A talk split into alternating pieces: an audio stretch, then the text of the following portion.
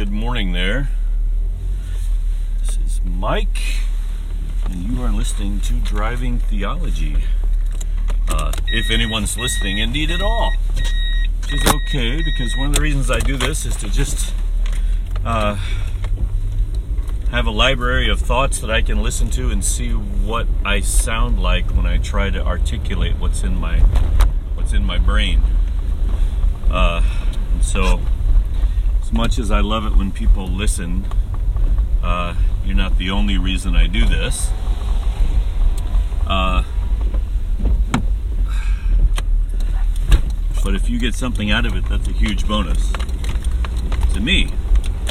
Uh, yeah, so this is uh, Wednesday morning. You know what? I can't even remember what day it is. It's something like April 17th, maybe may actually, yeah, it may be April 17th. And uh, I am on my way to work as usual. It is a cool and rainy Wednesday morning. Um, springtime here in Japan. Uh, and yeah, we're having a nice, nice little rain here. Well, uh, I know I've talked about it a lot, but it's it's uh, a subject that keeps coming back to me, and it's something I really want to continue to explore. and And who knows, maybe one day it might work itself into uh, uh some kind of written form. Uh, but I want to explore uh, the idea of worship again I continually uh, seem to butt heads with uh, different people who are in more uh, de- varying degrees or less in the institutional church, and most of whom are are uh, in a uh, full time or, or minister position of some kind. Uh, I'm continually, uh, I don't know if I'd say offending, but uh, surprising people with my with my thoughts on worship. And so I want to put it as succinctly as possible here, and and maybe continue to explore it. And I'll I'll tell you why I think it's so important uh, to talk about it, and that is because I feel like the the worship is defined today is dangerous to uh, who we are as the people of God. In other words, if we continue to define it in such a narrow way, and it's not just the words, right? It's the actions that follow. It's the actions I'm concerned about. If we continue to define worship uh, in such a narrow way, I feel like the actions true actions uh, or true behaviors that uh, would follow from true worship may never materialize uh, in certain people. So I'm gonna I'm gonna try to lay out my thoughts on worship again, and I really need somebody to help me pick this apart. Um, because I'm afraid it's overly simplistic. Uh, I don't want to do that. I don't want to come up with something that makes sense to me and feel like I can impose it on everyone else. I want to be sure uh, that what I'm saying is in line with uh, lowercase orthodox theology, um, uh, sound theology, which is, of course, a sure a big, big bag of big bag of tricks to figure out exactly what that might be. Um, but yeah, uh, so here it is. Worship, the word that's primarily used as worship in the Old Testament is the Hebrew word shachah, which refers to the physical bowing down in front of someone who you deem superior to yourself. Uh, in other words, uh, submitting yourself to an authority. So, you know, we have, uh, there are lots of movies and TV shows where uh, somebody will go before the king, and what the person will do is bow low, and sometimes even kiss the hand as they're bowing low of the king. And technically, this is what shacha means to bow down and to uh, prostrate yourself. Sorry for the pause, I often say that wrong. prostrate yourself before a, a, a figure of authority, right? This is this is where we get the word worship. Now, it's not the only word for worship, and maybe next week I'll uh, expand on the other one, do some studying, and get back to you on that. But uh, uh, refers to this. Now, what's happening when someone goes before, let's just say a king, just for simplicity's sake, goes before a king and bows down before them? Uh, in real time, what's happening, I believe, is a simple gesture. A simple gesture. And the gesture says that I uh, am submitting myself to your authority, not just in this room where I happen to be bowing before you, uh, but that's the way I'm going to live my life. I I am pledging allegiance to you.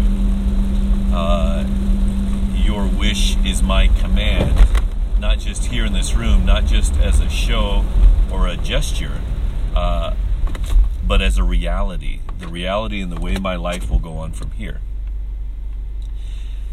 And so now if a if a if a person were to to bow down to worship or shacha a king, but then go out from the king's presence and ignore the king's wishes and just do what he deems right or necessary uh, without any regard to the will of the king, then that worship in the beginning was empty, right? The bowing down, the gesture of submission was empty. It was fallacious. It was a lie. Uh, and so the true worship is not the gesture of worship, but the actual submission of one's life to another. And this is a change of lifestyle. Uh, I, don't even, I don't even like the word lifestyle. Let's just say life. It's it's it's a different way in which you live your life, right? Uh, if you have some kind of sovereignty over your life, uh, then you do what you want, when you want, and how you want. Uh, but when you submit to the authority, when you worship another, that gesture of worship uh, says that you are going to now realign your life under the will uh, of the person whom you have worshiped, whom you have chosen to worship. And so, true worship is the submiss- submitting of your life uh, to a king, for example. So, when we, right, uh, look at the Old Testament, what we see are acts or gestures of worship. But the failing to follow through with the life part, right? We see a lot of uh, sacrifices and and uh, observing of holy days, uh, giving of uh, tithe, you know, tithing, giving giving of alms or whatever. Uh, we see a lot of that, uh, but we don't see the people following through on a day to day basis uh, as submitting to the will of God. And often, the way that is measured is by how the weakest of the society are treated. Right? And usually that's uh, articulated as widows and orphans. Okay? How are the widows and orphans, and, and often actually foreigners, how are how are we treating the widows and the orphans and foreigners? And if we're doing that well, then the, the worship that you have been doing uh, has followed through into your life because you are uh, taking care of the the least among you, the weakest among you, the most vulnerable, uh, which is really interesting, right? So, if if the people were following through, were taking through, taking care of the widows and orphans and the foreigners and all of the vulnerable people, vulnerable people of uh, the the lands of Israel and the various tribes of Israel, then uh, the worship that they were doing, the gestures of worship that they were doing, for example, in the temple, were accepted. But more often than not, uh, far more often than not, the people failed at this. They failed at following through with their life what they said by their worship, right? Uh, and so their their their worship was fallacious. It was nothing. It wasn't true. Uh, it was just for show. It was. Uh, Jesus explains it as as uh, whitewashed tombs and cups that are dirty on the inside but clean on the outside, right? Uh, th- this is this is the problem with not practicing what you preach, right? Uh, also known as hypocrisy, right?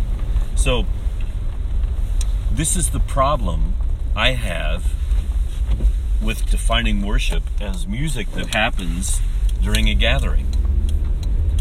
In what way is singing uh, a song in a gathering uh, of Christians worship? How can we say that's worship? Okay? Now, in the gesture sense, in the in the gesture sense, it might qualify as worship if you can determine that God has commanded you to be in that place and to perform that that song or that action right? If if you can determine that that's what God has has uh, ordered, then I, I suppose you might make a case that, at least in a gesture sense, that that is worship. Okay, because you are you are submitting to the will uh, of God, because He ordered you uh, to be at that place and perform that action. But, but even in this case, right? Even if the king should should call you before him, and you uh, you obey, you go before him and you bow down low, which is uh, in a sense a twofold twofold act of worship. If your life does not follow, does not gel with what you're saying with those gestures of obedience and worship, uh, then what you did is not worship. It's not true worship. It's it has no it has no depth. It has no backing. It's it's just for show. It's uh, superfluous and superficial, right? Um,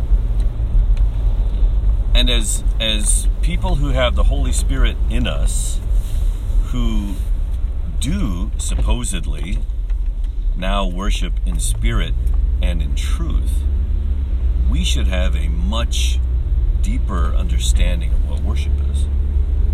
We shouldn't be happy to worship as the people of Israel did. Uh, because if we do, uh, we are in danger of, of uh, reaping what they sowed, right? We're in danger of of following the same patterns that they did, and I think I think that's true. I think that's happening. Uh, I think we see that the consequences of hypocrisy, of, of living a uh, hypocritical life as a Christian, uh, I think we're seeing the the fruits of that, uh, the rotten fruits, if you will, um, and we're not seeing the fruits of the Spirit. Uh, so, and I mean as a as as a whole, right? As a whole, I think we're we're seeing some real rottenness uh, coming forth from the so called people of God. And so when I hear, uh, wow, the worship was just great this morning, or are you going to worship tomorrow? Uh, or what did you think of the worship service? You know, there was a time when I, I just accepted that language and rolled with it. You know, I, I didn't question it uh, because I was programmed uh, that the meaning was different from the, the, the, true meaning that I find all throughout Scripture. Um, but to call that worship to us who have, you know, the Holy Spirit living within, uh, I think is is dangerous. Now, do I mean to say that all all leaders, uh, all church leaders everywhere have this superficial uh, idea of worship? I would say no. I would say most leaders understand that their lifestyle needs to uh, coincide with this gesture of worship, right? This uh, this um, show of allegiance, right? That if your lifestyle doesn't, uh, and I think if you asked most people, they might even say, "Well, yeah, I guess, you know, yeah, we should we should be doing good things throughout the week uh, and living under the will of God, not just um, not just going to uh, a meeting, right, and singing songs or listening to a sermon." The problem is that I think the language we use for what we do enables this very thing to happen in practice. I think by by calling music worship that happens uh, in a church meeting. Church is another word I hate to use in this context, but let's just say in a meeting of Christians, uh, or calling the meeting of Christians itself worship service, uh, which is found nowhere uh, in the Bible. Uh, I think enables enables weaker and less experienced Christians to fall into this uh, split life, this life of worshiping uh, on Sundays and living the rest of the week for ourselves and doing what we want. Okay, I think I think the language used for weaker people can confuse and even inhibit the understanding of what true worship is. Okay? I mean, if I, you know, if I have a, a, a, young child that's just born and we have a pet in the house and that pet's a dog, but I tell this young child that, well, no, that's our cat, uh, and they learn that that's a cat, that's a cat, that's a cat, even though it's actually a dog, uh, to them every time from then on out, because it happened so young, when they see the dog, they're going to think that's called a cat, right? It's just it's just programming, it's conditioning. So if every time we use the word worship over and over with young Christians and young people uh, and and weaker Christians, no matter how long uh, they've been in the assembly, uh, we are letting them know that the word worship means music. That's how we use it the most. Right? We're conditioning them to, to do this. And so when people say, wow, I just love the worship this morning, you know, wasn't that uh, guitar player on point and wasn't that a great choice of song and and my heart just jumped within me because it was so beautiful and I was very moved okay, that's music that happened in a building and, you know, whatever. But wow, if that's your main idea of what worship is, you are missing out. You are deceived. Uh, you're cheated. Put it that way. Because true worship, uh, as instituted by Jesus and possibly uh, mentioned the earliest in John chapter 4, uh, when Jesus talks to the woman at the well, talking about doesn't matter where you will worship, but you must worship in spirit and truth, or you will be able to, or you will worship in spirit and in truth. Um, the truth part's pretty important, right? To me, the truth part uh, is talking about how it's not going to be about what you do during the holy days uh, in the temple at Jerusalem or on the mountain there in Samaria.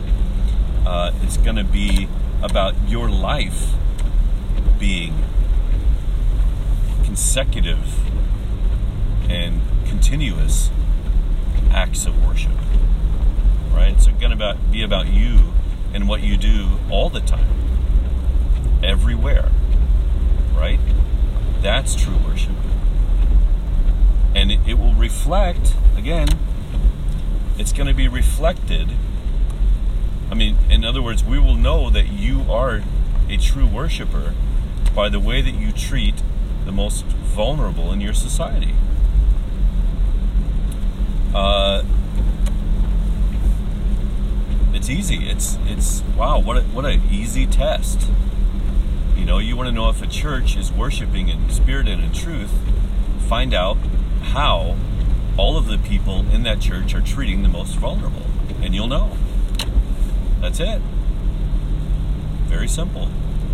If you want to know how, how you're worshiping, and I mean, again, the true worship, not just a gesture of worship, then, then ask yourself and, and test yourself and uh, measure how you treat the most vulnerable in your context. How's that working out, right? Uh, are they blessed or are they cursed by your presence? Uh, and, and I think if you'll start looking at worship this way, I think it's going to transform the world around you. Right? If you can get to that point, I think what you see is Jesus now walking with you and among you and ahead of you, behind you. And you see the, the kingdom of God and the, the healing of the world start pouring out from you. And again, not by your power, but because you have truly submitted your life to the will of Christ. And none of us does this perfectly. None of us. And we don't have to. We don't have to do it perfectly. And you know what? If if your concept of worship is music that happens uh, at 11 o'clock on a Sunday morning, you're still a forgiven, precious, wonderful child of God. But what you're not going to see is the transformation of the world around you and the world inside of you. You're not going to see that you are transformed. How are you treating the most vulnerable? How are you treating the most vulnerable in your context? And even right now, as I say this, I'm realizing that I'm failing in this. Right? I know that there's more that I can do, that I am not a fully transformed child of God either. But without the transformation, the kingdom of God will not progress. If you are the same person now as you were when you decided to put your faith in Jesus, uh, then I I would surmise that this is. I'm not going to say this is the main. Yeah, I'm gonna. Yeah, you know what? Yeah, I'm going to say this is the main reason. uh, or at least the main symptom. If you're not being transformed uh, by Jesus to the point where you have a heart for the most vulnerable people uh, that you come in contact with, uh, what do you do about it? Well, off the top of my head, I might just have a few suggestions. You need to know Jesus better. You need to know who he is, who he loves, uh, and the best way to do that is to uh, submit your time, some of your time, to reading the Gospels over and over, and hopefully with a group of like minded people. Uh, I know I keep coming back to this, but man, I it keeps coming back to me the fundamental importance of immersing your life in Jesus uh, is the single best way is the only is the only way that transformation is going to happen in your life. Any kind of transformation that's positive i think you could trans be transformed into a worse person.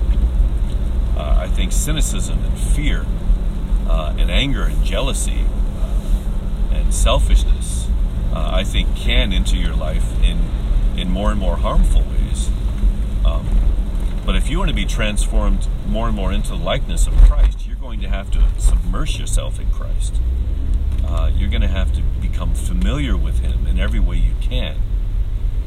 And I think that that starts. It's it.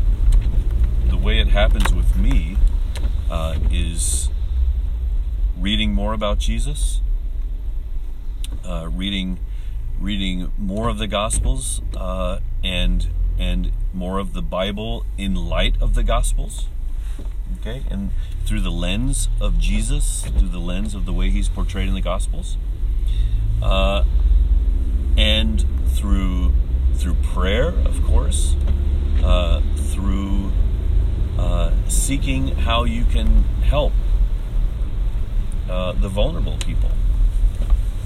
I think these are different things that you know. I think different people probably have different paths to to discovering the transformation that Jesus wants to effect in our lives. But